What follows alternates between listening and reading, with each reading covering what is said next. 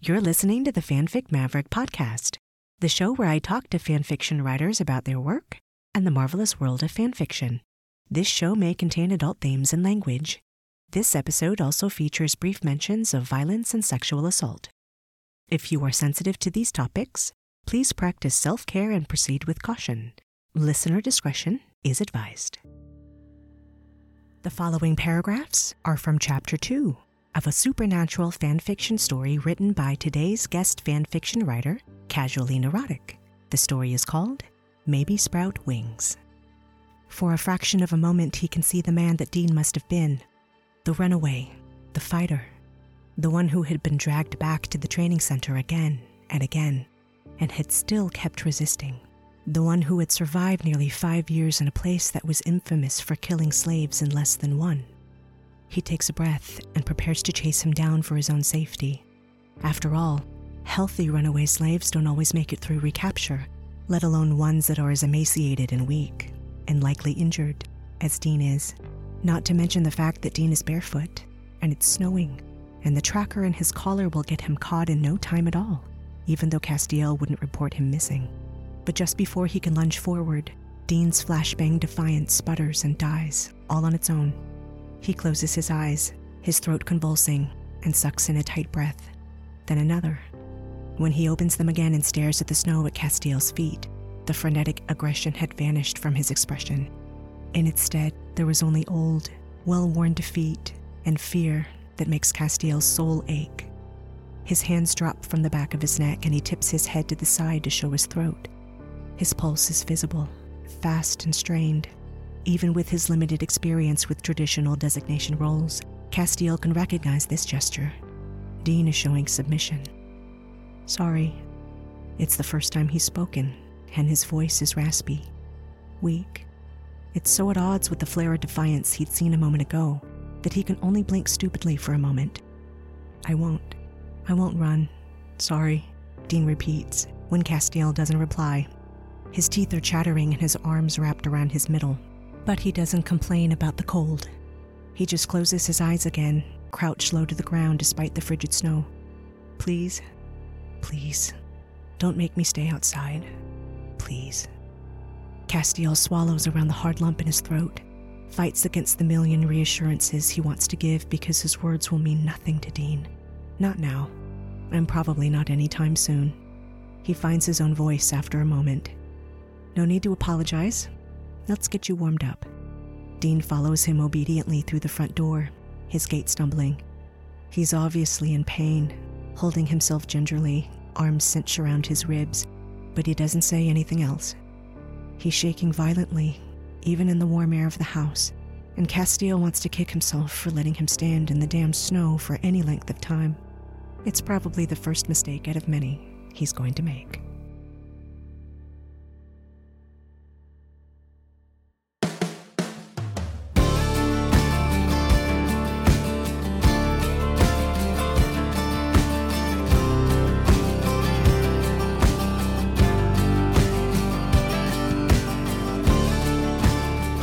To the north, south, east, and west, four corners of the world, greetings from the wild, arid desert of the American Southwest.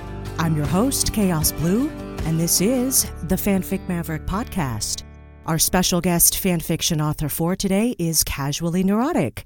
She has been a member of AO3 since 2013 and has posted a total of seven fanfiction stories for Marvel, Good Omens, and Supernatural. Casually Neurotic is a teacher who loves writing and reading. She has two cats, Benny and Murphy, and a dog named Birdie. Casually Neurotic, thank you so much for joining me today. Welcome to the show. How are you? I'm great. How are you? Excellent. It's been a great weekend, and even better now that we're sitting here talking about fan fiction, my favorite thing to discuss. Mine too. Big surprise. Excellent. All right. Well, for anyone out there who's listened to this show for even a little bit of time knows I like to start at the beginning from when you guys discover fan fiction for the very first time because I think that's such a special time in everybody's life. So can you tell us about the time that you first discovered fan fiction? What was that like? How did it feel? Oh man, I mean, it was of course a million years ago. It was definitely I want to say middle school. I had to been in, you know, 6th or 7th grade, something along those lines.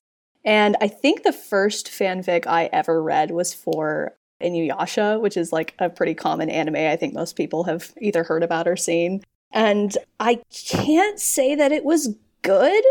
Like, in fact, I think it was very bad writing, but it was the first time I had ever like encountered the concept of someone expanding from what canon would give you, you know, and like saying like I'm not satisfied with this. I want more of this.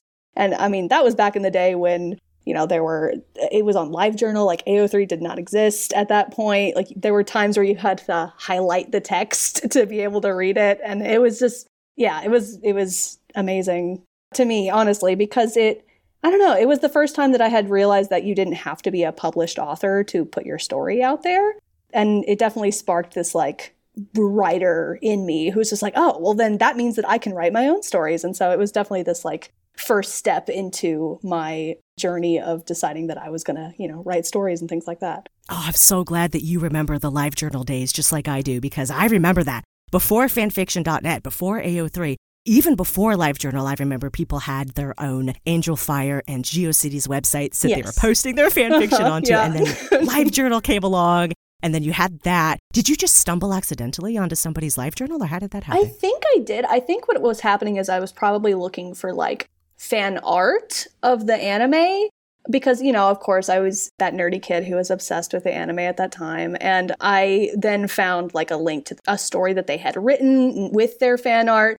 And then it just kind of spiraled from there. And found, you know i found this whole like community and went pretty quickly from livejournal to fanfiction.net after that. And it was just you know downhill from there. Oh absolutely there were a ton of stories posted on fanfiction.net. I remember the first time that I discovered that. That was back when I was reading a lot of Harry Potter stuff. Mm-hmm. And oh my God, there were like thousands of stories being posted every week, and it was insane. Yeah, Harry Potter was such a big, I mean, still is, but such a big fandom back in the day. And like, of course, as a kid, I was obsessed with those books. Like, there's no question. I was a, definitely a Potterhead or whatever they're called. But, you know, I just, reading fan fictions of things like that, it was just it was so fun. It was just not something that I had ever like thought that people would do. So I don't know. I'm glad that people came together and started posting things to one website because my brain could not handle searching through live journal links and things like that. Oh, I know, I know. When we try to explain that to the younger crowd now, it's like, yeah, we had to put stuff into Google and just oh see God. what popped up. Right? just, just throw the dice and hope like the tagging system on AO3 is such a blessing. And like kids these days, you know, they have no idea of the struggle that it used to be. Truly. Oh, do you remember those fan fiction finder live journals that people used to put yes. together for the different fandoms? Yes. and you know, like if you found a good one, it was like, okay, great, this is going to keep me going for so long. And then if you found one where it's just like, oh, oh no, no, no, no, this is not, no, this is not it. and it was just kind of a roll of the dice. It was because, you know, back in the day, if you stumbled onto somebody's rec list on uh-huh. their LiveJournal, it was like hitting the jackpot, oh, right? Absolutely. Like finding gold. Yeah, especially if your tastes, you know, intersected with theirs. Well, right. And you just kind of had to hope that that was the case because I don't know about the recs that you were looking at, but the ones that I would look at, it was literally just hyperlinks to people's stories and oh, the names yeah. of them and you had no idea what the story was about. You had to click on it and no, actually just like, read all right, it. let's see, is it worth it? You know, and then some of, of course, some of the links. By the time you click on them, the story has d- disappeared. And man, like LiveJournal was the first kind of time where I, I would look at rec lists, and then Tumblr pretty quickly followed after that. Uh, especially the supernatural fandom, Tumblr, of course, like went wild with that. So you know, people's different blogs would have their rec lists and I probably still follow some of those people even now. of course. Of course. Yeah, yeah. Modern technology with the different social media platforms has definitely helped us define our searches better. Sure. Yeah, narrow it down a little bit. yeah, exactly. And thank God for the tag system, right? On AO3. So God, yeah. It's a lot better now. But yeah, I still remember those old days when you just never knew what you were going to get. Would it be fair to say that discovering fan fiction and reading it online is part of what inspired you to become a writer? Oh, yes, absolutely. There's no question in my mind. Because up until that point, you know, I'd only read books that I had checked out from the library, obviously. And so I thought, you know, you have to be a grown adult. You have to, you know, be this amazing, uh, exceptional person in order to publish a story that anyone's going to care about. And then come to find out, it's like, no, there's literally thousands of people online who are doing this for free, and people are enjoying the things that they're writing, and they're just getting to do what they want. And some of those people are in high school, you know, like, and, and understanding that those were some some of those people were children that were writing those stories, just like me. It was it was definitely this like eye-opening moment of like, hey, you can do this too. You are allowed to put your stuff out there into the universe.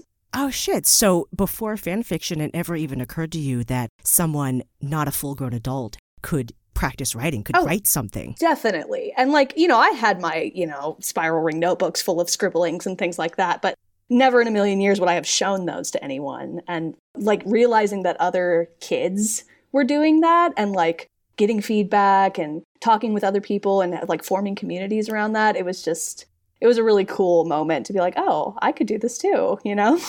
Yeah, no, absolutely. It's like that shift in perspective when you're like, oh, you know, other people are doing this. Why not me? Right? Which is when you start dabbling and you start experimenting on your own stuff. When did you first write your first piece of fan fiction and what was that like? Man, I think I was probably, I want to say, a freshman in high school. And I had gotten like super obsessed with the most random fandom. So don't laugh. But there's this show back in the day, it's like a medical drama called House. And dude, I remember House. Yeah, you know, there were a lot of fan fictions out there. We'll have to, okay, this might actually come up later when we start discussing the tropes that are relevant to today's discussion. Yeah. Because there are actually quite a few for that the Yeah. house fandom. Yeah, there are, which probably was my, I don't know, introduction into that. But anyway, I wrote, I, I want to say just one that I had like written a long time ago and like kept rewriting, kept rewriting, kept rewriting. And finally on fanfiction.net, I was like, okay, I'm going to post it. I'm going to get feedback. And, you know, it was probably like three chapters long and it was very bad looking back, you know, but it, but people liked it and I got some good feedback and people were you know, nice, which was a blessing that I didn't even realize, you know, because people can be pretty awful as far as comments and unsolicited advice and things like that go. But people were pretty nice, and that was my first fan fiction I ever posted. And then I posted another one, and then I posted another one, and it just kind of went downhill from there. And after I think probably the third or fourth House MD fan fiction I posted, I just stopped writing for a long time. Oh, really? Yeah. I don't know why exactly. I think it was like a crisis of faith in myself, probably, just because I lost interest and I, you know, was pretty hard on myself at the time because by that point I was going to college, I was an English major, I was like reading all these amazing works by amazing people and, you know, really feeling moved by poetry and stories. And it was this moment where I like thought to myself, like, hey, you're a poser. Stop it. That imposter syndrome. Oh, right? absolutely, yeah. Like to the point where I'm, I'm very ashamed to admit this, but to the point where there's there's definitely a fan fiction on my old fanfiction.net account that I just never finished. it sits there unfinished. Are you even a fan fiction writer though if you don't have at least one abandoned WIP? I don't I don't think so. I don't think so. I think you have to have at one at least one shame WIP that you've never like that you just never That's mentioned right. to anyone. That's right. And then somebody is going to crawl through the internet looking for you and they'll find it. Yes, of course. And they'll bring it up one day. So, yeah, oh, that's too funny. That's awesome. That's so interesting, though, that you took a break. And it doesn't sound like it was any one thing. No, it wasn't like a, you know, like this. I woke up one morning and was like, no, I can't do this anymore. No, it was just this slow, like, loss of interest and being busy with other things and then just like not having the confidence to get back into it for a long time. Now, what was it that inspired you to get back into it? Man, I gotta say, it was probably, I'm sure you are familiar with this feeling, but you get really into a certain type of fic Mhm. and you devour all the content that there is with those sorts of fic. Like you start with the really good fan fictions, and then you read some that are not so great, and then you read some where it's like, okay, maybe we should find something else to read.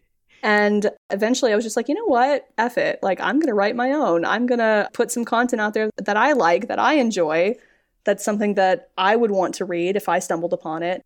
And I just jumped right back in like I had never left. Uh, sometimes you got to be your own hero that way, right? Yeah, for sure. Well, thank God that you did because your stuff is amazing. I love it. I love it. The one that we're going to talk about today, it's really long, which is really great. really long. There's a lot of it to consume, right? Yeah. Which is amazing. But just the quality of the writing here, man, it's amazing. So thank God that you came back. Oh, well, thanks. I'm blushing. What can I say? the work that we're talking about today is a supernatural fandom fan fiction. How were you first introduced to the supernatural fandom? And what are your favorite things about that? I mean, I mean, Supernatural was one of the big three, you know, back in the day, at least when I was a kid. There was Sherlock was a huge fandom, Supernatural, and then Doctor Who. And I dabbled with Sherlock for a while. Like, I kind of liked the show, but I lost interest in that pretty quickly. I never was into Doctor Who. Uh, and man, Supernatural just kind of hit exactly what I was looking for. I, I'm sure I started watching it back in high school my friends and I were very into it. We would DVR the episodes and watch them together and like, you know, frantically be texting back and forth about what this and that that had happened and how we couldn't believe, you know, this plot development and things like that. And it was just it was a it was a fun kind of communal experience because all of my friends were also very into that show and it was nice to like nerd out with other people.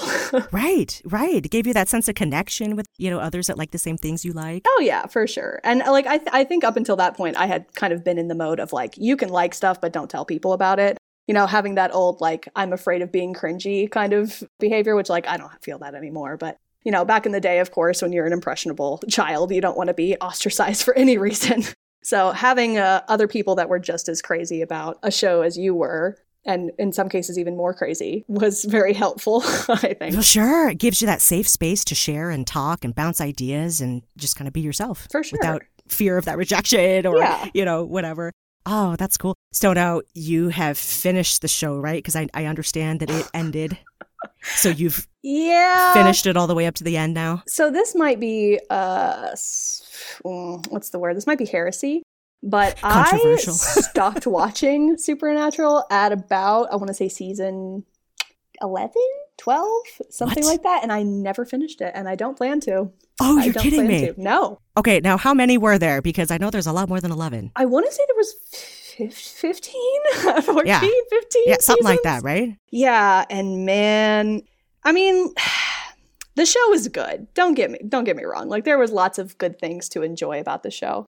But at a certain point, once you're 15 seasons into pretty much anything, you're starting to run out of original plot points. ah, so you're just beating the dead horse at yeah, that point. Yeah, pretty much. And uh, of course, they were going to do that until it stopped spitting out money. So I wasn't, you know, I don't blame them. But I'm probably not ever going to finish that show just because I, I mean, you know, I didn't keep myself from looking at spoilers. I know how it ends. And I'm not interested. I don't want to be sad. I don't because I was disappointed with the ending. You didn't watch that controversial last season finale then, huh? Nope. I've I've seen clips of it, but I have not actually sat down and watched through everything. Mostly because I think it's just going to make me sad. I tend to avoid things that make me sad these days. oh, and that's understandable. Plus, it seems to have caused quite the kerfuffle My in lord. the fandom anyway. Yeah, that's one word for it. yeah. and, and I say that as a silent observer because I don't consider myself part of the like supernatural canon fandom. Mm-hmm. I watched the first season of the show. I wanted to get into it so badly, and I don't know what's wrong with my brain. It just wouldn't cooperate. But I have avidly read supernatural fan fictions, on the other hand, since I was like 20. That's so funny. You know, all this time I've been reading them, so I'm familiar with the characters. I'm familiar right, with, of course. you know, the major plots of canon, but it's all through osmosis from the fan fiction that I read. So if I get anything wrong during this interview with my canon knowledge, y'all just have to forgive me. you know, at this point, it's been so long since I've watched anything past like I don't know season four that I probably wouldn't know if you get it wrong either. So my my fic is firmly AU at this point. like I don't I don't know what's going on in canon. Anymore. Yeah, well, no, and I love supernatural AUs because then I can follow and not be afraid that I'm like missing something. Yeah, yeah, missing something because like like I said, you know, I never made it past season one. So now, with the supernatural fandom, though, what do you find most compelling about that Castiel and Dean pairing? Oh man, a lot.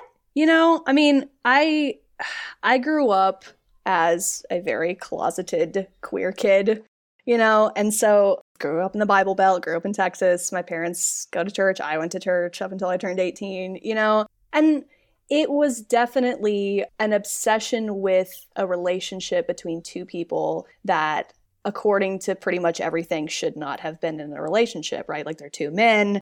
They're you know dean is this like manly man so of course he couldn't be gay. And you know it was this kind of this oh you know like i'm watching another couple fall in love because that's you know firmly how i believe that it was of course at the time that aren't supposed to be together you know? Castiel is this like character that has everything going against him having a relationship with a human. Like he's an angel and he's you know emotionless or is supposed to be emotionless. And then dean has all this trauma that he's carrying around with him and he's like very untouchable. And there are aspects of of both of that in me i think you know like growing up religious and growing up like not really being able to express how i felt about things and people. It was just this Uh, like a projection basically you know? I don't know i don't know how else to call it. It was me falling in love with other people falling in love because i wasn't allowed to do it myself. And that's a completely valid reason right? And i think that's a really beautiful reason actually because i've had so many experiences like that myself where i see something in a piece of media that i'm consuming whether it's a show or a movie or whatever and I will fall so hard for any character that I can relate to on some level, right? Right. Because you're you're right. Like as we go through life, there are so many things that we cannot express adequately in the moment. And sometimes having somebody else express that or live that. And so we're kind of like living vicariously through oh, the story. For sure. Yeah, no question. This is a you know a canon point, so I, I hope I don't lose you. I think you know this though, if you've been reading fanfics for this long. But of course, when Castiel first meets Dean and when Dean first meets him, literally Castiel has pulled him out of hell. So like he's seen him at his absolute worst and still cares about him and still loves him unconditionally. So for a kid who has a lot of self-worth issues, that is just that was just so validating, you know? It was this like, man, if they can do it, maybe I can find that too. Right. It gives you that hope, right? Right. That, you know, you're cuz you're right he gets pulled out of hell. And there's something so endearing about that dynamic when somebody is seeing you at your worst and falls in love with you anyway. Absolutely. It's oh god it's one of my favorite tropes mine you too know? actually mine too because it just gives you a sense of hope that like hey i'm flawed too you yeah. know and there's hope for me too for sure we're going to be talking about your supernatural fan fiction story today it's still ongoing we are up to, is it 40 or 41 chapters now? I think it is 40 currently. And today, actually, I'm posting 41 and probably 42 because I wrote a lot over spring break. Excellent. I have been keeping a close watch on my email today because I know that you post on Sundays. And I'm like waiting for the AO3 inbox notification that there is more. Let's see here. So it's called Maybe Sprout Wings. Mm-hmm. Now, what is this story about, and what made you want to write this particular story? Man, this story is about obviously, you know, Dean and Cass. Like that's the that's the main pairing because that's what, what I fell in love with with this fandom. And it's about Dean, who is this young man who has been through just like a lot of crap. Basically, he didn't really have a childhood. He I don't know how else to say it. He became enslaved at a certain point when he was a kid and grew up with that, basically. And at the beginning of the story, he's sort of rescued by Castiel, who in this story is this kind of rich, awkward guy who is very much trying to do the right thing but has no idea how to do it. And the whole story is about them kind of growing together and healing and becoming more comfortable with each other and eventually falling in love. And it's a very, very, very slow burn, but we're getting there. yeah, well, it's a slow burn, absolutely, but it's not so slow that you feel like uh, perpetually frustrated. At least well, I don't. yeah. Yeah. Like I have read some slow burns where I'm, you know, halfway through the story and nothing's happening. right. Like, you okay, know, um. Yeah, anything. yeah. But you combine that slow burn romance with so many different other compelling issues and, you know, scenarios happening that it's just perfect. So, like, it's great. Oh, I'm I'm glad you like it. yeah. Yeah. Still a work in progress. so we have more is. to go. Uh, it is. I will say that you know I don't know if this is a relief to anyone, but I, I do have the rest of the story bullet pointed out. So like I know where it's going and I know how it ends. It's just getting the chapters out there and actually you know stop running off on different tangents and get to the main storyline and things like that. But I mean, I'm really enjoying writing it, and I started writing it because I needed something to occupy my time, frankly. And uh, I'm really glad I did. I didn't ever intend for it to get this long, or get this much attention, but I am really glad I did. So, one of the reasons that you went in and wrote this particular story was partially to occupy your time. Was there any other reason why you chose this specific trope or story? I mean, the fic is the slave AU, which is contentious, and it's also ABO, which is very contentious also. The alpha, beta, omega dynamics, which, you know, a lot of people don't like. And I completely understand why, because there are some really touchy things that both of those tropes kind of fall into.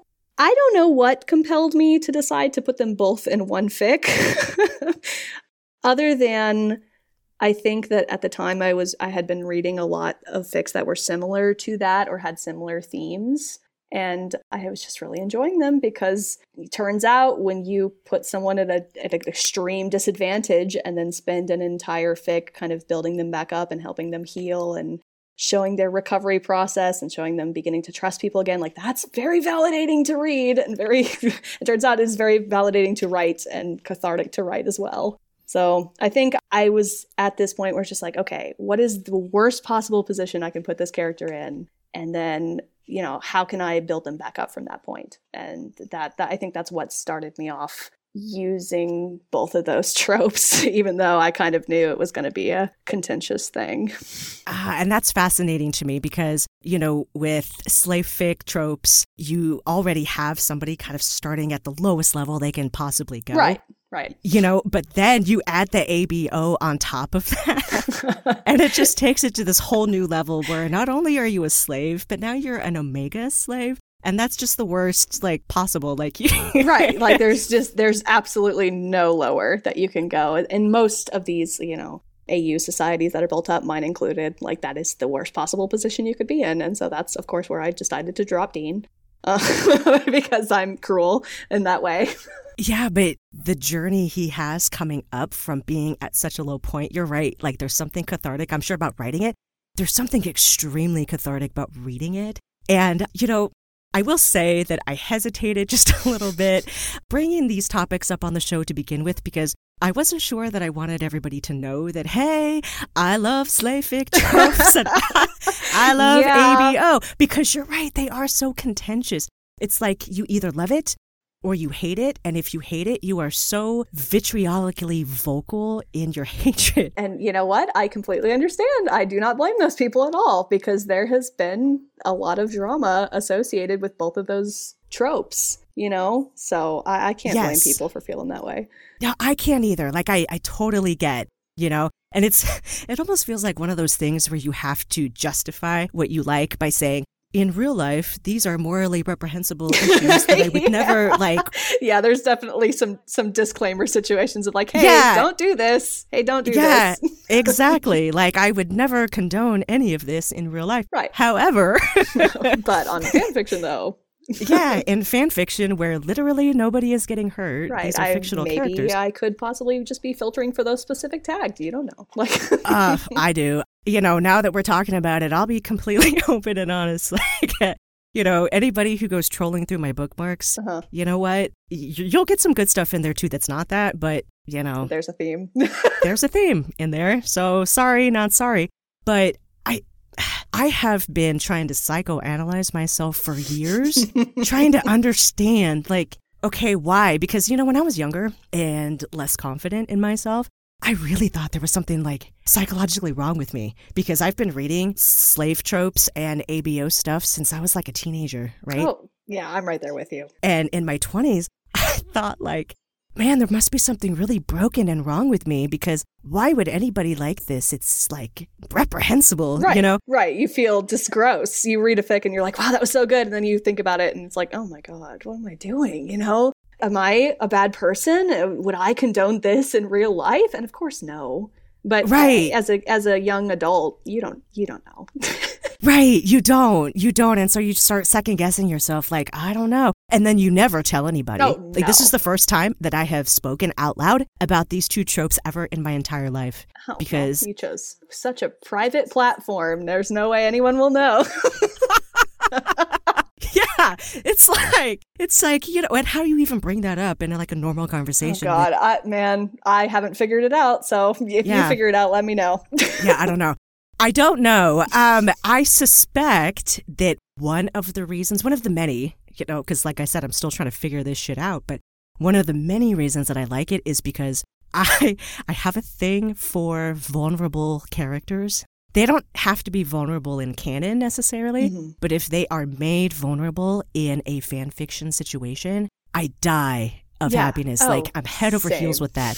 Not sure why, but uh, you know, I I feel the same, and I'm trying to find a way to like explain this that doesn't make me sound like a complete crazy person. But I think both ABO and Slave AU fics kind of do this fun thing where the character in question is extremely vulnerable, obviously, and they also have not had a choice. In ABO, it's biology, right? Like they they're condemned by society and they were born this way and there's just nothing that they can do about it. They can't escape kind of the fate. And so like it's very much not their fault, but it's also something that they can't help. And in slave AUs, the same thing. Like their autonomy has been taken away from them. All their rights have been taken away from them. And so there's, I don't know how to put this. It's, it almost gives the character and the writer, for me personally, more permission to make them vulnerable because Yes. you logically are like, well, of course. Of course they're vulnerable. They're in a horrible position. They have no other choice but to be vulnerable. Right. And you don't have to justify them into that No. place. And you no one would blame them, you know? so as a person who does not like being vulnerable personally, when I feel like okay, well, you know, I don't have a choice. I have to explain myself. I'm much more likely to share my feelings with somebody. Same thing here, right? If the characters literally cannot escape, they're kind of stuck where they are. It means that they're kind of forced to work out their their shit.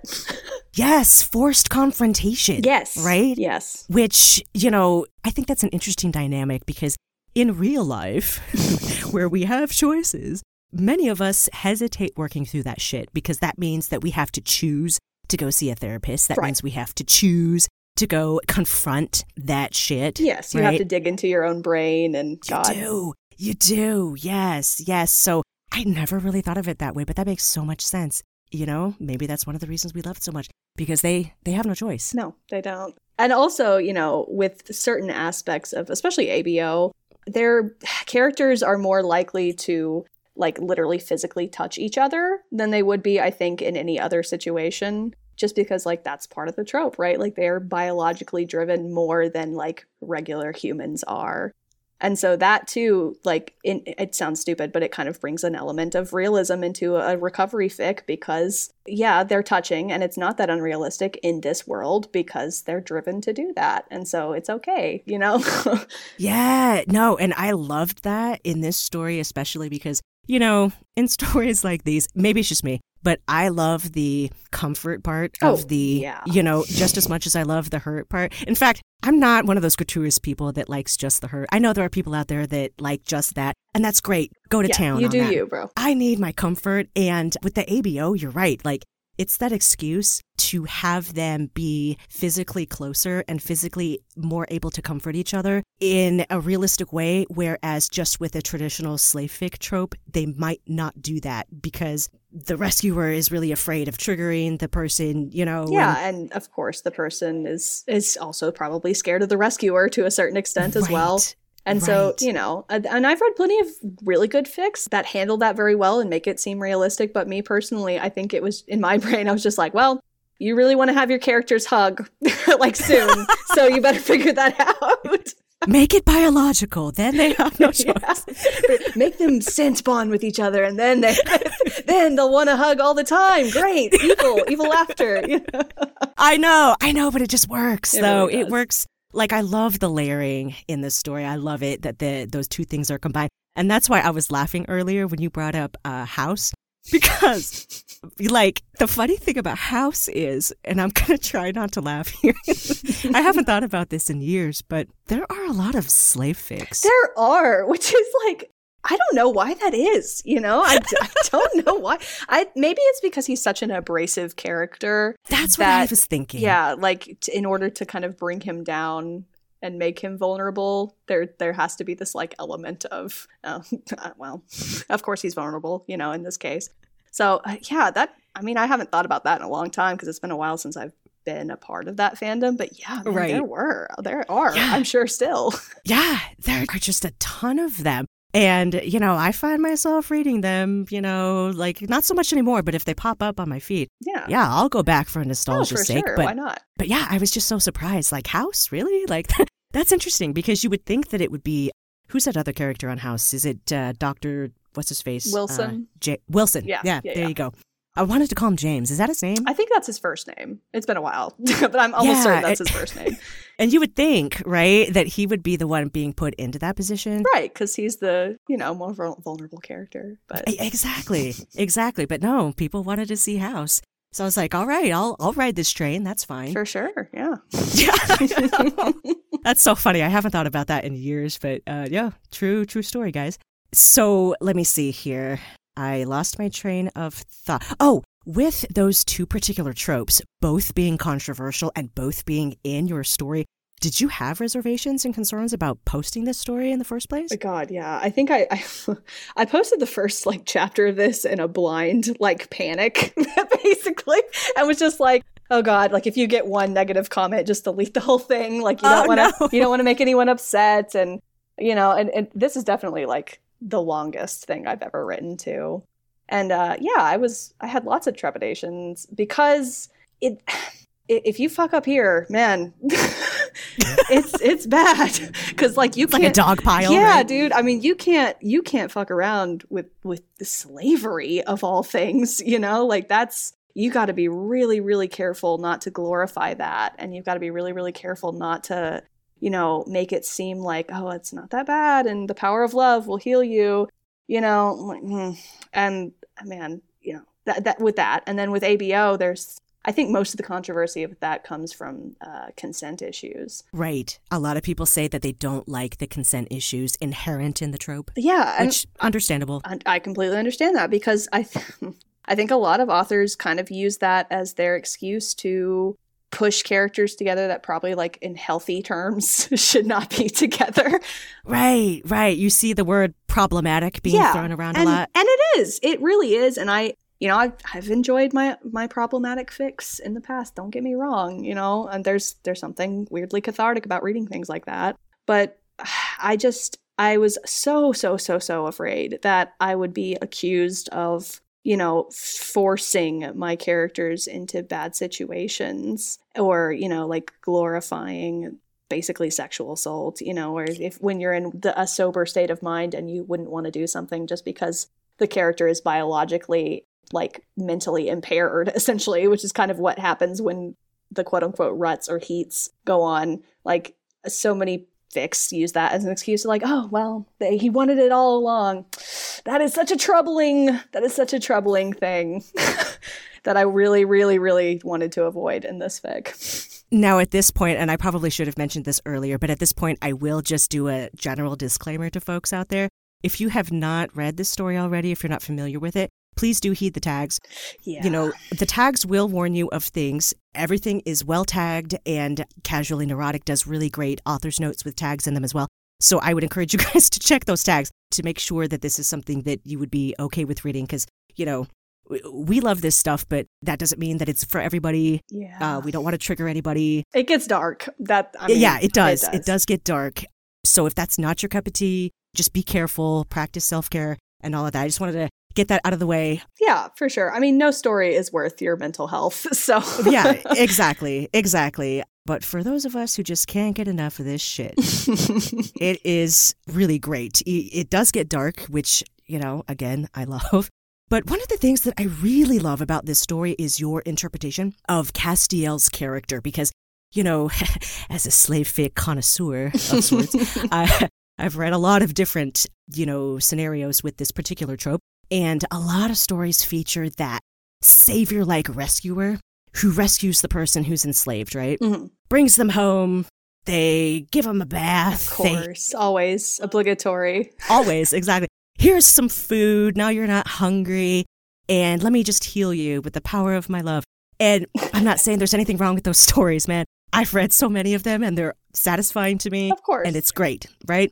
But, but this particular story I'm in love with because you don't do that here with Castiel's character. Even though he is the rescuer archetype, mm-hmm. he is not the savior like rescuer. He's not the all knowing, let me heal you no, with the power of my love. He's very, he's very bumbling.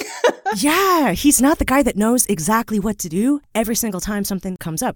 Which is funny to me because you pit that against his alpha designation, which is amazing because with alphas, they're typically described in stories as confident and strong, and they always know what to do, and they're used to being obeyed, and that feels natural to them. Castiel is like the worst alpha I've ever seen in my life, which is great. He would probably agree with you. I love it because, like, he's so uncomfortable with his own designation and he's not confident and he's bumbling and he has so much self doubt about his role as caretaker here. He just kind of fumbles his way through it. And to me, that's beautiful because you get to see this person who wants so badly to help and doesn't know how. And that would absolutely be me if I was in that scenario. I do not know how to take care of other people. That does not come naturally to me. So while I can see myself wanting to rescue somebody out of that situation, once I got them home, I would have no fucking clue. like, okay, where do I go from here? You know, what yeah, do I do? I, I would be a wreck. Yeah. And this was the first time that I saw a rescuer put into that position and having those thoughts, right? Like, wow, I'm a wreck. I have no idea what to do. like, what inspired you to write him that way?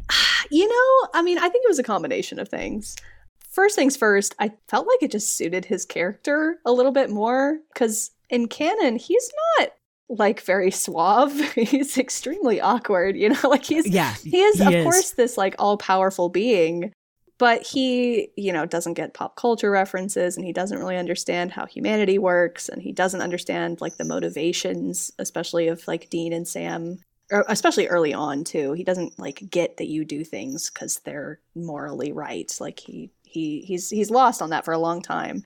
And I I mean it takes basically the duration of the show for him to grow out of that. And I just I felt like this idea that I would read in other fics where he was just like this all-knowing like super loving character that knew exactly what to do and completely understood what Dean would be going through it just didn't strike me as as realistic because he's not confident in that way you know, and he's extremely earnest and he's a really good character, but he's he's awkward.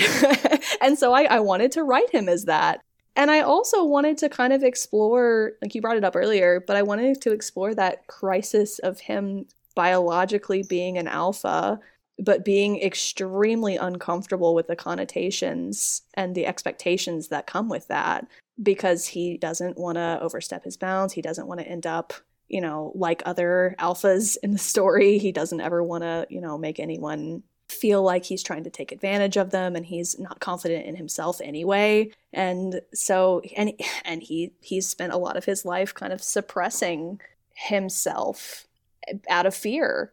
And so I wanted to explore what it would be like to put him in a situation where he kind of has no choice but to feel alpha like tendencies of like protection and you know, anger that he just doesn't really know what to do with, and this like kind of fierce sort of attitude that he's never experienced and what what that would do to him just psychologically because i'm sick and i like looking into things like that you know no but it was so realistic to me and that's what i adored about it is like wow, this is so real, you know? Because he's just struggling on all sides with all the different things that are happening. And it was so compelling to me to watch him instead of throwing in the towel, right? And just being like, this is too hard. Somebody else take care Right, of this shit. right, like, I can't handle it. He powers through it awkwardly, albeit, right? Stumbling, yes. Right. But he stays with it, which I thought was so great because how many times have I been in a situation that I am so uncomfortable with? And sometimes you have to sit in that discomfort and in that pain and just kind of like move through it, Yeah. you know? And Yeah. I was like, wow, wow. And you could see with his train of thought. And yeah, I wrote the word suppressed when I was making notes. Yeah. I wrote that word several times because I was like, man, he is so afraid to make any wrong move that he's constantly second guessing everything that he does, especially with Dean and especially with the other Omegas that are at the center that he runs.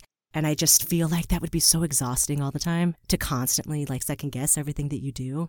So Yeah. I mean he's a he's a nervous wreck in the fic for sure. Yeah. Like he he struggles with insomnia and he struggles with you know expressing himself and he's just kind of constantly this nervous ball of energy and at the same time he's having to care for somebody who is way more nervous than him for a million different reasons and so he kind of has to put on this protector role and has to figure out how to be there for somebody when he's never had to do that before you know like he's in the story, he's been kind of putting his money toward rescuing other Omegas that have been in similar situations, but he's never been a part of it. Like he's always kind of stood back on the sidelines and let other people who he views as experts handle the situation because he doesn't feel like he has a place there. And then at the beginning of the story, he's put in a place where he has no choice. And either Dean is not going to be rescued or Castiel is going to be the one to rescue him. And he obviously is not about to let Dean stay where he was. So he kind of he makes the choice, and then that and it goes from there. Now, you switch off point of views in this fic, which I love. I love that because we get into Castiel's headspace for a little bit and then you switch over to Dean's. I will say that Dean's point of view chapters that you do are my absolute favorite. They're so raw. You know, like I wrote the word naked, I think, when I was writing this question. They're so emotionally naked and heartbreaking because, you know, there are some writers who deal with these topics that choose not to go into the slave character's headspace at Mhm. all, which is fine. You know, I see those a lot. Yeah, there's a place for that. But uh, when you do get a chance to go into that headspace and when it's done well, it's like it hurts my heart in all the right ways. it's that good kind of angst. I don't necessarily understand psychologically why I like that, but it just hurts. You know, you get a lot of unreliable narration here Oh, God. Yeah. with Dean because his headspace is so fucked up, which, you know, understandably, Yeah. right? So you get a lot of like unreliable narration here. You get to see his thought process, why he's so scared, why he thinks he doesn't deserve things, all this like crazy stuff. And I feel like the way that you write it is just so perfect. And I am curious to know what do you find most challenging when you're writing from Dean's point of view? Because the way that you do it is just perfect. Is that challenging for you to go from his point of view and his headspace? I would say yes, in a lot of ways. I think that, like, in terms of personality, he and I have similar, like, you know, senses of humor and things like that, at least the way that I write him, because of course I'm inserting myself into this fic like any author does. And so, like, his voice isn't necessarily difficult to write, but the things that he has to think about every single time he makes a decision, especially early on in this fic, you know, every every single time he speaks or moves or looks somewhere, he has to consider all the possible reactions that Castiel might have to that and you know all the bad things that could happen to him and what he's quote unquote supposed to do and what Cass wants him to do. And you know there's all these different like paths his brain has to go down before he does anything. And so it's a lot like a lot of internal monologue. And when I was first starting to post chapters like that, I was afraid that people would hate that, you know, like because What? Uh, you know, I, I, you know, everyone's their own worst critic, but I was concerned that it would be like, oh man, like if you really look at the dialogue in this chapter, they don't talk a whole lot. It's a lot of internal monologue and uh, silences and pauses where Dean tries to figure himself out and figure out what he's supposed to say and what he's supposed to do.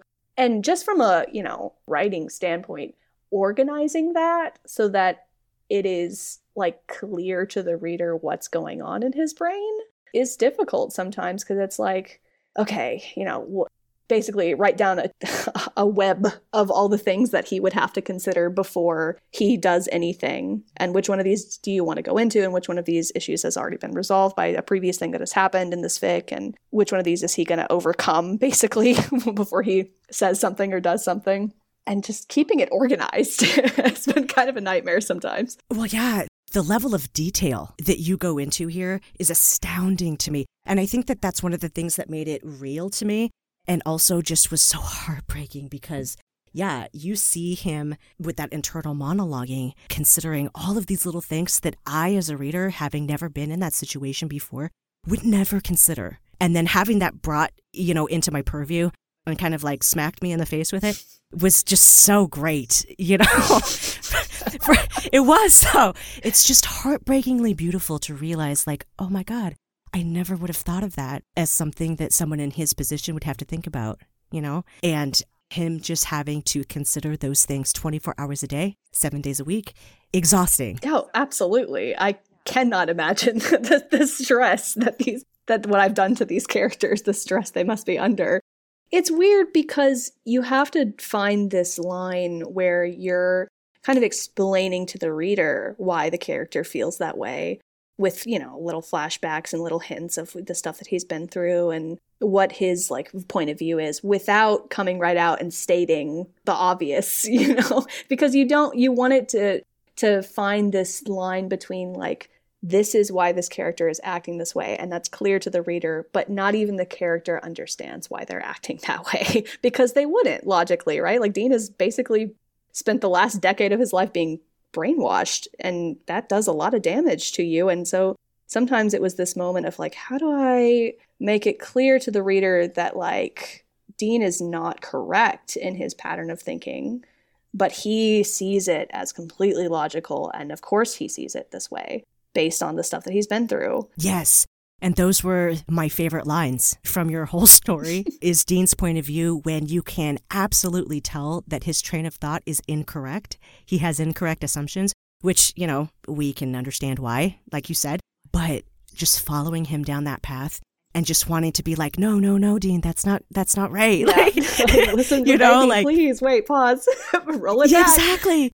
Exactly. And you just want to help him like dial that back a little bit and challenge his headspace and his thinking.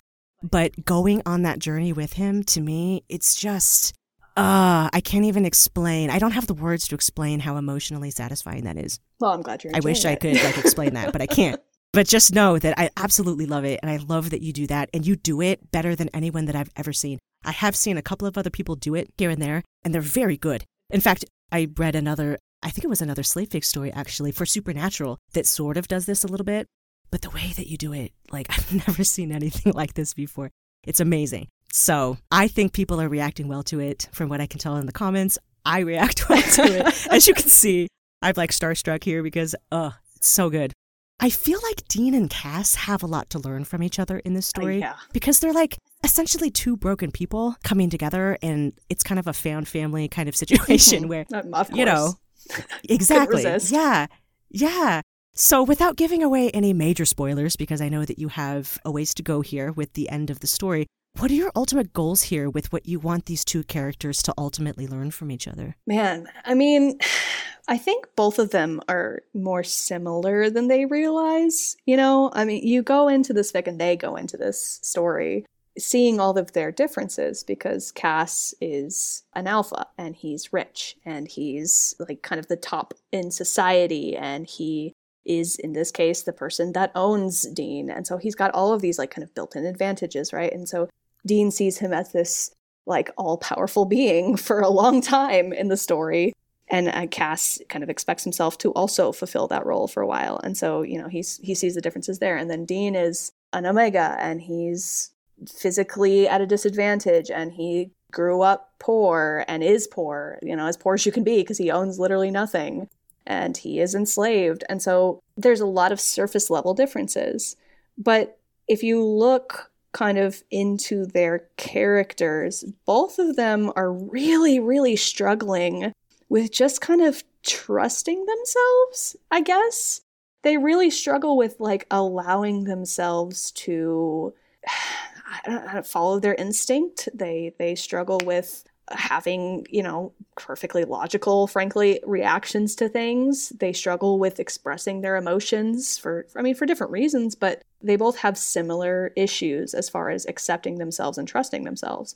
And so I think as this fic moves forward, one of my main goals is to let them start trusting themselves and seeing that just because they have an emotional reaction to something that doesn't make them necessarily weaker, it doesn't make them a monster, it doesn't make them bad, and just because they you know want comfort or want to comfort someone that doesn't make them bad or you know weak. And i just i want them to trust themselves by trusting each other if that makes sense. It does because that connection with another human being can sometimes give you that permission right? Yeah i think so. To start thinking of yourself in a different way and challenging your own train of thought your own you know perspective on things? For sure. And when they when they finally start to communicate like actually communicate with each other and share their thoughts with each other i think they very quickly begin to realize that they're on very different pages as far as how they see the situation and how they see each other. Because of course Castiel sees Dean as this like incredibly resilient, strong young man who's been through stuff that he never should have had to go through where Dean sees himself as this like weakling, right? Who who has had all this bad stuff happen to him because essentially he thinks he asked for it. And then, you know, Dean sees Cass as this incredibly caring, incredibly thoughtful person who is going out of his way to help somebody who Dean, you know, of course doesn't think he deserves to be helped. And he sees Cass as this like remarkable person because he's going against what society tells him it's okay to be. And Cass does not see that at all. Cass thinks that he's doing, you know, the bare minimum, if not worse, most of the time, as far as caring for another person and behaving as a person should. And so when they start to get on the same page, they slowly start to kind of be more comfortable with themselves and with each other. And it's it's been really fun to write, you know, especially in later chapters, like no spoilers, but especially in later chapters, it's really fun to have them be on the same page when they communicate. Yeah, I've noticed that the last couple of chapters have been not completely like communicating like 100%, percent mm hmm but they're getting there, right? They're getting there because you're right. Like they're kind of on different pages for a lot of the story at the beginning. And it's just heartbreaking, but understandable. And so, yeah, in the most recent chapters you've been seeing come out, they are starting to communicate and kind of if not be on the same page, at least be in the same vicinity. Yeah, be in the same book of the same page. yeah, which is really really great because sometimes that open communication is exactly what people need to start trusting themselves and other people. So that's just really really cool to see. And I'm sure that we'll get to see more of Dean's recovery process. We'll get to see Castiel probably maybe be a little bit more confident. Slowly but surely, they are getting there, yes. yeah, absolutely. Slowly but surely. Which, you know, I love. I love to see that progression. So, definitely looking forward to what's coming out next for your story here. I have gone through some of the reactions to your story just because I love reading other people's comments. Like, it's one of my favorite things to do because, you know, people are so smart. They really are. and they pick up on stuff and I consider myself, you know, averagely smart. And there are things people point out that I'm like, oh, I didn't even like, I didn't even see that. Cool. Thanks for pointing that out. there have been a lot of good reactions to your story. Did that surprise you? Yeah. I mean, honestly, I, I think the first, the first chapter I posted, I got like three comments probably, you know, and like, which makes sense because it, it was a WIP and you don't, you know, you don't expect to get a whole lot of comments on fics that are not finished. And so I kind of knew going into that that, that I wasn't going to get a whole lot of reaction. And I assumed that I would continue to not get any sort of reaction from people, but that was okay with me because I was doing this for myself.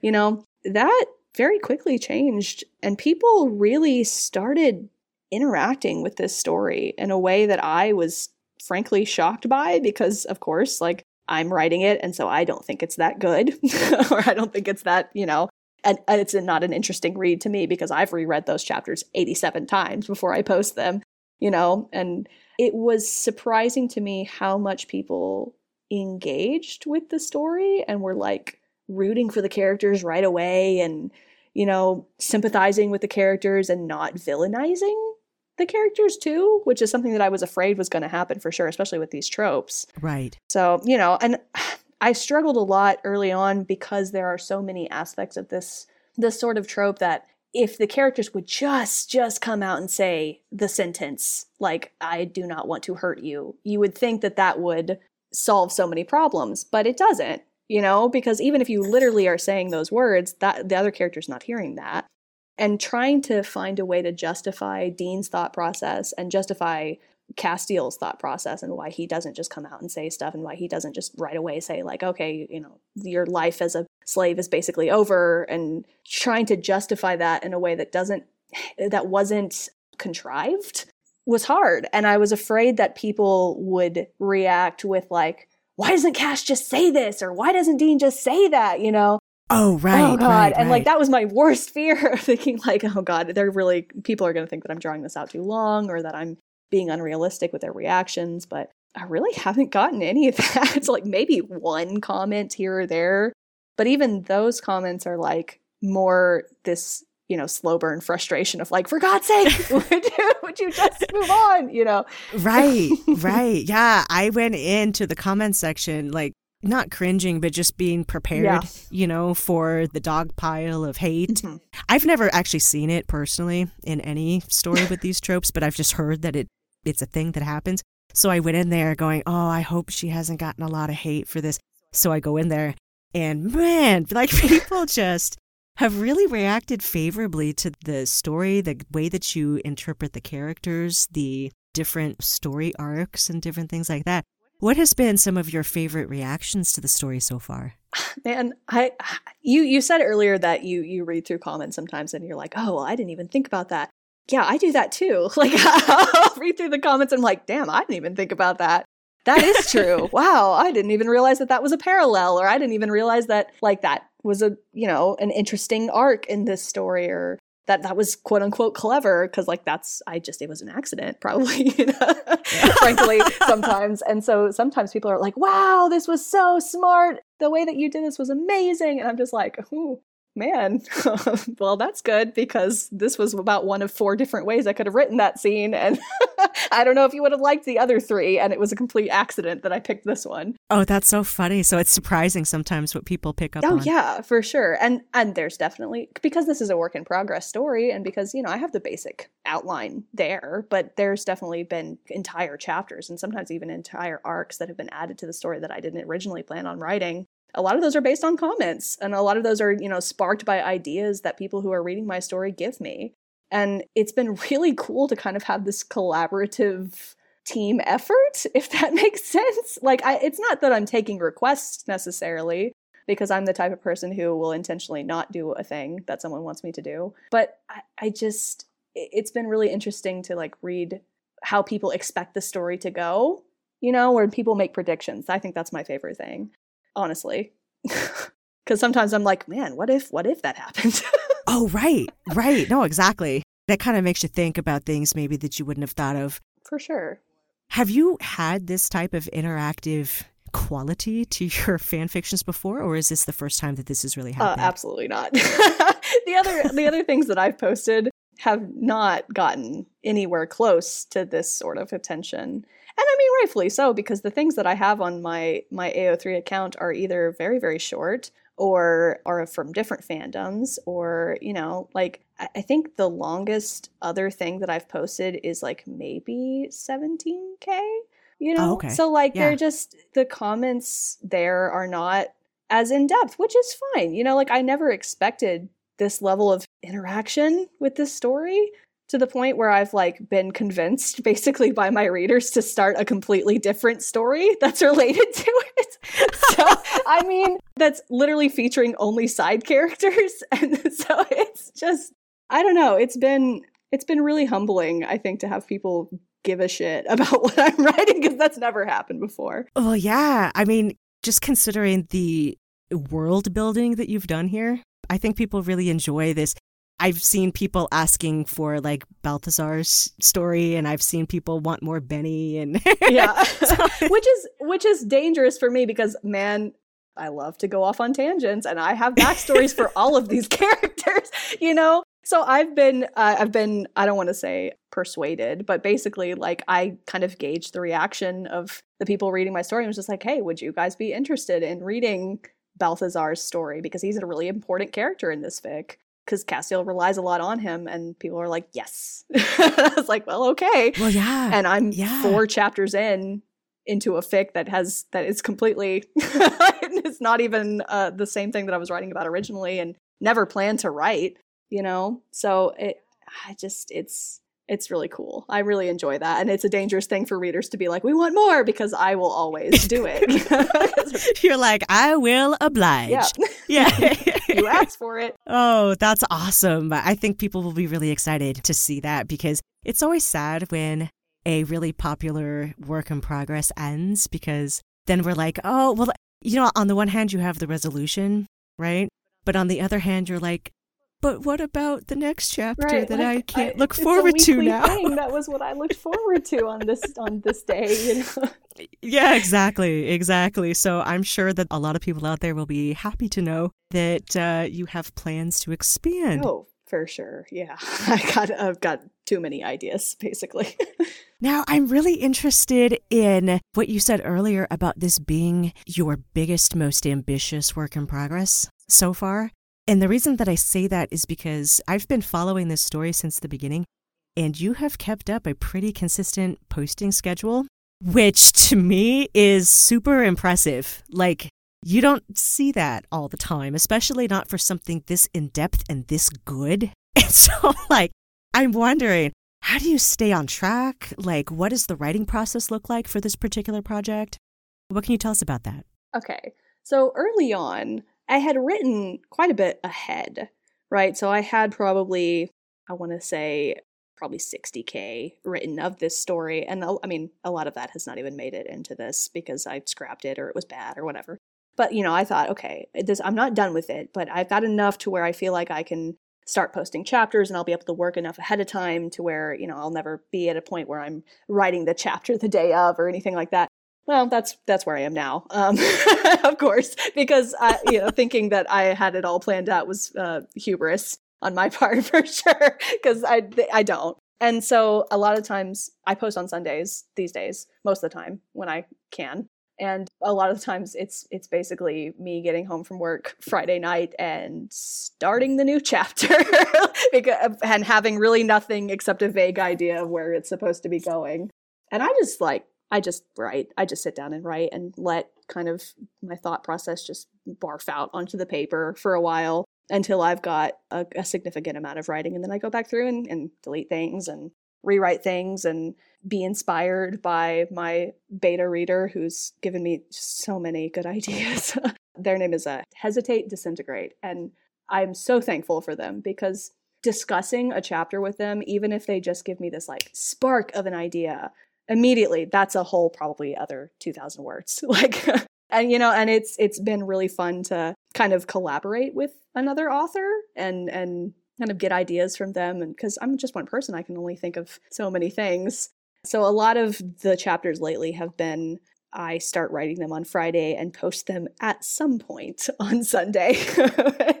That's kind of the same thing that's happened this week unfortunately. I've got a chapter or two that I'm posting today that are just, I'm sure people are like, hey, where is it? Hello.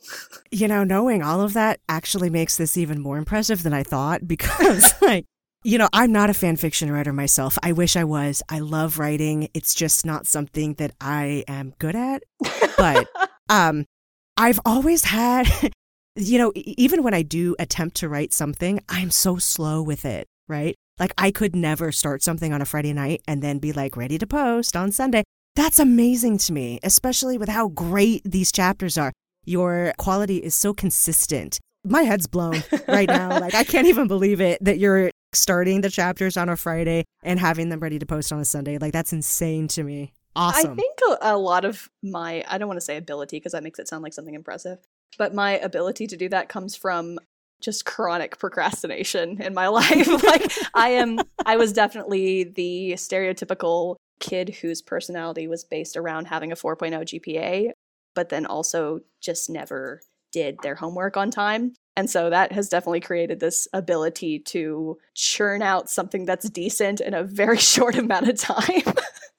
Um so Do you think that actually helps your process though? Like if your brain is like, gotta come up with something by Sunday, do you feel like that almost jumpstarts Oh, your creative ability? For sure. Like as procrastinators everywhere believe working under pressure, of course, is is the best way to work.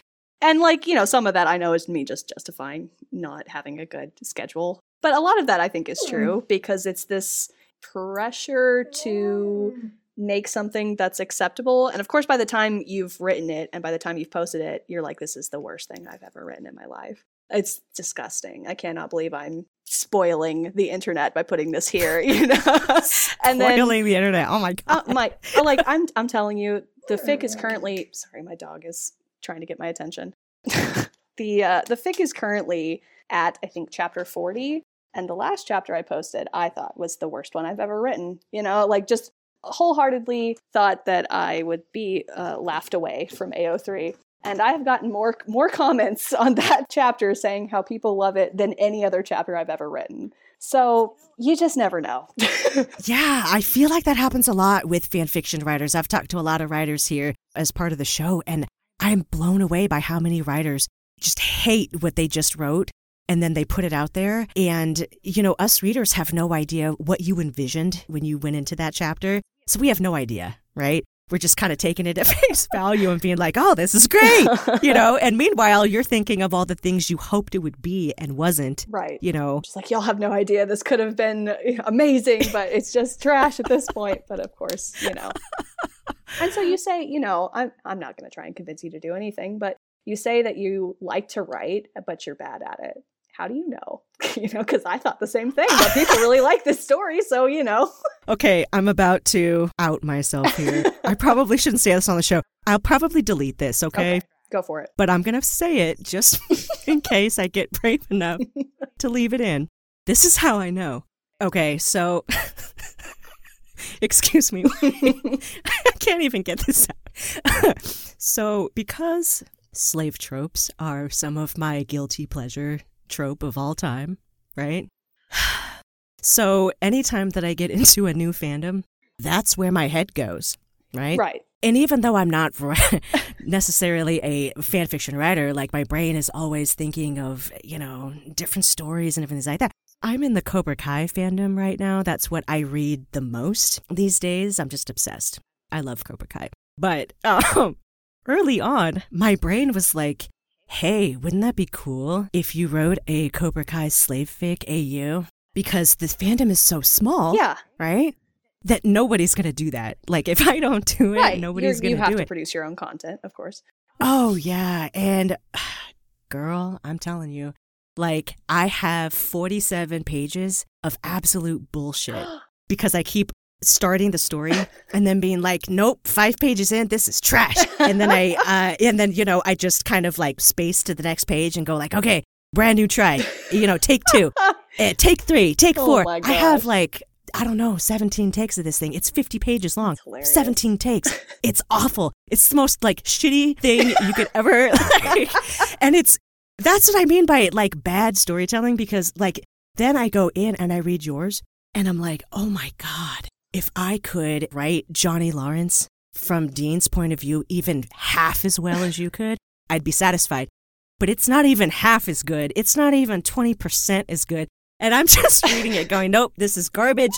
So, uh, you know, you know so, and I can't do that to people. Like, I can't be like, this is the slave fic nobody wanted in Cobra Kai. Here you go. And then they're expecting something great because you know what? In Cobra Kai, even though it's a smaller fandom, we have great writers, great writers I, that I are feel in like there. that tends to be a theme with very small fandoms Yeah, it's it's awesome. And I can't come in with my garbage and be like, here you go, here's some garbage. Here it is. I have worked very hard on it, and I am presenting it to you. Um, yeah, I just I can't do it, man. I I, just, you know what? I I, I don't want to like come in and say like, no, post it, go for it, because you know yourself better than anybody else. And if you're not comfortable with it, and if you're like, well, you know, I don't, I don't think that this is ever going to go anywhere, then don't do it. But keep writing it. I think, even if you're never going to post it, right? Like keep keep trying, keep writing it, keep rewriting it if you want to. yeah, that's where I'm at right now. I'm at take uh take 18 Yeah, now. do it. because you know I wrote take 17 what three weeks ago when I had some extra time. Right. Yeah, it's also a time issue. Like the podcast takes up a lot of time, Oh, which I'm I love. I love my show. I love what I do. But when I do have a little bit of extra time, I will jump into my Google Docs and be like, what's Johnny Lawrence up Yeah, to let's today? check that out. Let's reread that and see if it's any better than the last time I looked at it. Yeah, and girl, it was not, okay? I wrote take 17 and thought, man, what a genius. This is great shit. I might actually post this. And then I went back three weeks later and read it and was like, what the fuck? you know, I've been there. I've been there. I've definitely been there. There's been there's been entire chapters of this fic that I have written and then abandoned. I have I you're going to laugh. I have a uh, a Google Doc named MSW dumpster fire, which is basically where I have I have copy and I pasted, I have copy and pasted absolute garbage in my in my mind anyway out of the main maybe sprout wings document which is nearing 700 pages at this point and just dumped it there because I I got this advice a long time ago which was don't ever delete anything you write you know? So i'm glad to hear that you have not like backspaced over the things that you have written and that you've tried to go you know for uh, draft number two basically because you never know like you could go back into the dumpster and find something that's like hey i could use this i could i could diy this into something that's acceptable to look at you know Right. Oh, I appreciate that advice. Thank you so much for that. Because sometimes I feel like, why am I hanging on to this shit?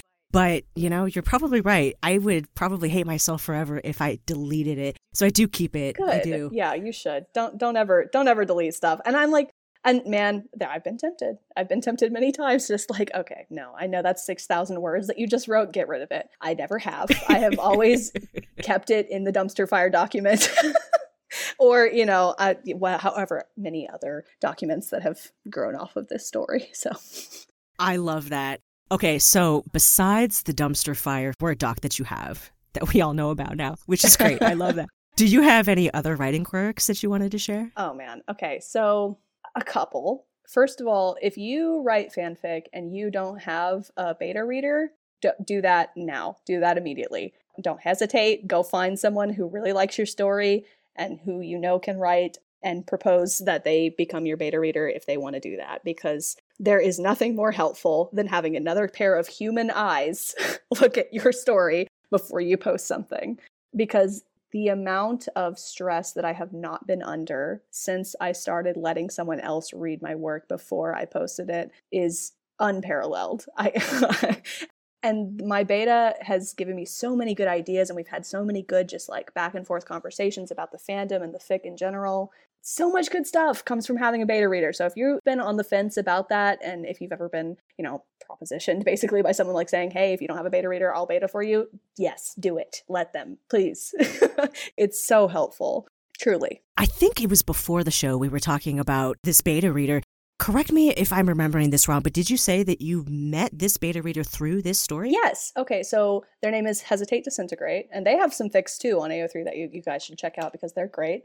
And they commented something on one of my fics where I was basically saying like, "Hey, I should respond to that." And so I reached out to them and said like, "Hey, if you want to, you know, message me on Tumblr, we can talk about that more in depth." And they did, and we basically struck up a friendship based on that, you know. And of course, it started by talking about the fic and fangirling and things like that, but it's developed into a situation where they're I would consider them my friend at this point, you know, and and I, it's become this slow I guess because I'm a very like I'm a control freak person. It's become this slow moment of like I just go ahead and and share the document with them and just like let them look at it, and even though I'm like ashamed of it deeply, you know, and it, it's just been this kind of slow change in me where I'm like allowing other people to collaborate with me, uh, which is something I struggle with in real life as well. So Wait, okay, so was this the first beta read project you've ever done? yes, yeah, I've, no one else has ever looked at any of my stuff. And I want to say that the first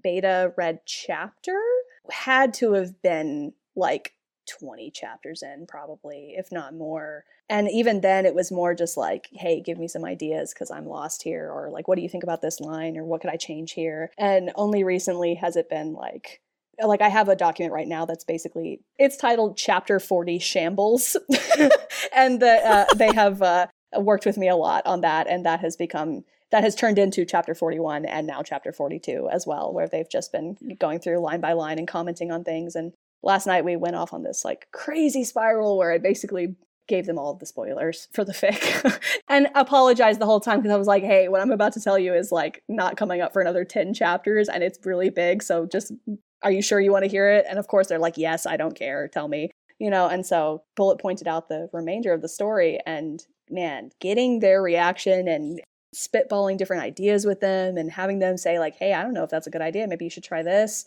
and trusting them enough too to share that that has been just so so incredibly helpful yeah i was going to say that there seems to be a level of deep vulnerability there oh when you let sure. someone in right yeah. to your writing process and you let someone into the stuff that you think is just absolute shit and let them see it god and i you know there's been there's been points now too where i have shared with them scenes that didn't make it into the fic or shared with them scenes that are not like that they haven't been posted in the story itself yet and they're so bad because they were written back when I was first writing this story and so there's so many things that have changed up until that point to where like I, I look back and I read those scenes and there's the, the bones of it are still good and I'm still going to use those ideas but there's so many little nuanced things that are like this makes no sense now I apologize deeply that you're having to look at this like I know this is bad I'm well aware this is stupid you know whatever and of course, half of their job as a beta reader sometimes ends up being like, it's not stupid and you're not stupid.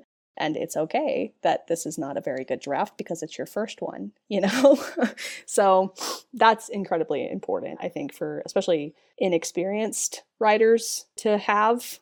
Just to know that it's okay to be shit on your first draft is, is really important. Yeah, absolutely. And I, I love the interactive, collaborative nature of fan fiction for that reason because, you know, I feel like it's a very interactive experience in so many different ways because, you know, I'm interacting with something that you created. You're interacting with me by producing something right. that I'm enjoying immensely. You know, you have got your interactions with the commenters and things like that, plus beta readers. And it's just this like this huge project being born out of love. And there are so many different collaborative elements that go into it.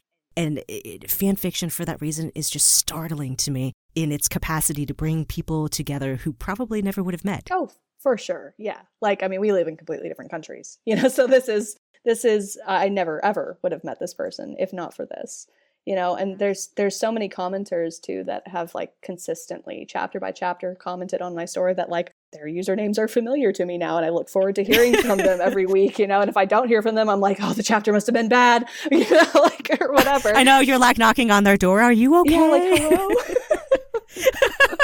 what did you think, please? I need your feedback. uh, I think I probably mentioned this before the uh, before the show today, but you know, one of the main reasons that I created this podcast in the first place is love of fan fiction. This is like my love letter to fan fiction and fan fiction writers. I love talking about it. I especially like talking towards the very end of the show about why we think fan fiction is worth writing and reading because there's a lot of crazy stereotypes out Oh, there yeah. from people who don't understand. It gets a bad rap, which I think is so unfair. And I'm hoping to change that, uh, you know, one mind at a time. But I was curious to see what your reaction is to something that got posted in the fanfiction our Reddit page a couple of weeks ago. There are a lot of folks out there, right? And they post all kinds of things on that feed, and it's all fanfiction related. And I copy and pasted it into a doc for you so you could see what it was. But essentially, I'm not going to read it out or say who this was that posted it, but basically, the poster was saying that they felt really bad because they were writing fan fiction versus original fiction, and how they somehow felt like they had to justify writing fan fiction when all of the people in their real life community are telling them, like, that's weird, that's stupid. Oh, God, that breaks my heart. Yeah. And so, and you get that sometimes posted into the our fan fiction Reddit page. And I always respond to those because I feel really bad that people feel that way. But that's a legitimate, valid concern Yeah, that people have. I've definitely felt that. So I, I know that feeling. Yeah. So I was hoping that we could get your reaction. How would you react to that? What would you say to that person? Well, first of all, like I just said, I've I've had those feelings too, where I, I'm I'm in the middle of writing something and it's you know three o'clock in the morning and I have work tomorrow, and I'm like, what am I doing? Like this is not.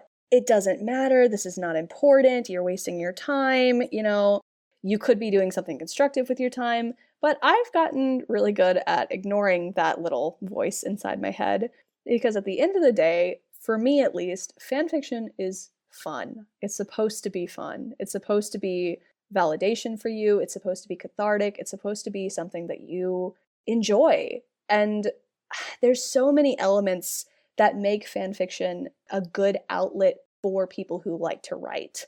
Because if you convince yourself that the only thing you can ever do is write completely original fiction, you're probably not going to go anywhere with that because there's lots of aspiring authors and very few of them become successful and actually publish anything, you know, and that's like, that's harsh to hear and harsh to say, but that's true. And so if you like to write and you enjoy, you know, certain tropes or you enjoy certain fandoms, you enjoy certain characters, that's what fan fiction is for. It's to explore those sorts of things and to give yourself permission to only write 5,000 words or to spend much more of your life than you planned writing something that is, you know, 200,000 words. And it, I don't know, it, it's it makes me sad that people feel like they have to justify that because people don't justify their other hobbies. Why does it why is it different now that you, you know, are writing something versus just someone who watches the show every week? Why is it somehow more shameful to be so into something that you want to expand it? You know? I don't know. I, don't know how to i don't know how to communicate to people especially younger kids who are interested in this sort of thing that you don't need to be sad about it. You don't need to be ashamed by it. The fact that you are passionate enough about something to want to write more about it is just amazing. Do it. Even if it's bad the first couple of times do it anyway. You don't have to justify yourself to anybody. I love it. Thank you. Thank you. Because those were my thoughts exactly why do we have to justify art yeah. in the first Truly. place? Because that's how I see fan fiction. Like fan fiction is just art, you know? Yeah.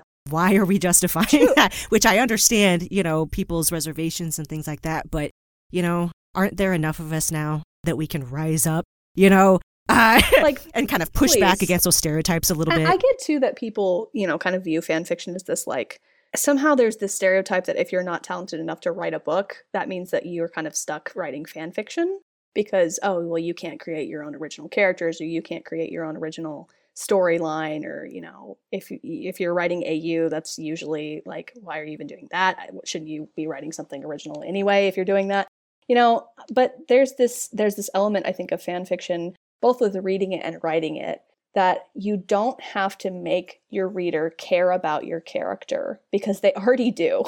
they already care about the characters in your story at least going into it you don't have to convince them that they're worth reading about because they watch the show or you know have read the book and so they already care about those people. So instead you get to focus on their story and you get to focus on you know going into their headspace and you know pulling apart uh, something that's happened in canon or you get to focus on like this one moment in a story and change it to something that's different and see how the characters would react. And you don't have to if you don't want to do all the work of building up an entire world and building up characters from scratch. And so that I think allows for a lot of creative freedom because you have more time to get in depth, you know? Like I don't have to convince the readers of MSW to care about Dean or to care about Cass because they searched up the fic with the Dean right. Cass tag, you know? So like I don't have to convince them that Dean is a good person. I don't have to convince them that Dean was a good brother. I don't have to convince them that Cass is, at the end of the day, a good character. You know, I still do. I still try, but at the end of the day, I'm I'm afforded a lot more liberties. I think because you go in with these sort of like assumptions, and there's this shorthand within the fandom to where they know what you're talking about. They know what you're about. You don't have to justify yourself. and that's really important. That's a great aspect of the fan fiction community. Absolutely. I love that too, because I was just thinking about that the other day that, man, you know, novelists spend a lot of time convincing their audience that they should care yes. about the character. And I like reading novels too. I, I read a lot of things, not just fan fiction, but I don't know. I am just astonished by the quality of writing that I find in fan fiction. I don't think mainstream people understand that. I don't think so either. I, I think they they see it as like, oh, you know, this is thirteen year olds, you know, getting crazy over some cute boy character, and you know, of course, some of it is, uh, but it, and but that's how everybody starts, and then from there you get like just incredibly talented people that spend time producing a story for free for people not for a publisher and not to sell for money, but just because they want to. And there's something that's so pure about that. you know? Yes, it's such a pure exchange because you're right. You guys are doing it for free. We get to come on and it doesn't cost us a penny to go onto the site and, you know, get excited about these stories and we're getting something out of it. And it's just this amazing interaction that I'm absolutely in love with. Uh, I could spend all day talking Hey, about me too, it, man. quite frankly. Uh, now, last question of the day. Who are some other fan fiction writers that you follow? Ooh, okay. So I'm mostly these days uh, I'm reading supernatural fan fiction. So the three that come to mind are probably the big, at least two of them. I think if you like fanfics like the one that I'm writing, you've probably already read, but I want to mention them anyway. So Ginger Swag is someone that I I follow and I read pretty much anything they'll post. Oh, I love Ginger Swag. I've read lots of her stuff, and oh my god. Yeah, she wrote um Keeping You in Sight, which is just yes, she did. man like that that fic changed me. Like that that was Yes, a foundational moment you know? It was. Yes, yeah and it's definitely part of the reason why i even wrote maybe sprout wings to begin with and so you know extremely important. Go read go read their stuff. Thanks tacos too has written one that's pretty popular within the fandom called don't care where you've been and it's similar themes and they've done it in a completely different way to me or anyone else that i've seen and so if you haven't read Don't Care Where You've Been by Thanks Tacos, do that. Go do that because it's really long and it's really good. and uh, it only gets better as the fic goes on. And then stepping back from fics that are similar to mine as far as like theme goes, one of the first authors that I read when I first got into the supernatural like fan fiction fandom was this uh, person named Northern Sparrow. I love Northern Yeah. Sparrow So Oh, good, right? Like stuff. Oh my It- god. Yeah, I read a couple from them and just melted. It's amazing. Those fics are so well researched and so well written. The plot is impeccable. There's like plot twists and things that are tied in from the very beginning. And my God, like I've read fics from that person that I never would have been interested in had they not been the person to post them. Like there's things in there that I'm just like, well, I don't care about that. Like that's not really my my trope but because they post it, I'm just like, I'll give it a chance. And it's always good. It's always good. So they've got a lot of really long, really good fics that you should definitely check out if you're interested in the supernatural fandom. Excellent. Oh, you brought us three really good ones. Thank you for those. So, you know, hopefully the folks out there, if you haven't checked those out, check them out. I will have the links posted in the show notes, so you'll be able to go check those out. Casuallyneurotic, do you have any last words for us today? Thanks for having me on. Never thought that I would be interesting enough for someone to want to uh, ask me questions on a podcast, but you know, here we are. Oh my God, you have just done us a huge favor today. Coming on, giving us your thoughts. This has been so much fun. Thank you so much for joining us today and taking time out to talk to me. Check out her stories on AO3, folks. Give her some love. You can find the Fanfic Maverick on Tumblr at Fanfic Maverick Podcast, on Instagram at Fanfic Maverick, and I can also be reached at fanficmaverick at gmail.com. Thank you all so much for listening today. Don't forget to subscribe, and I will see you next episode. In the meantime, keep on rolling.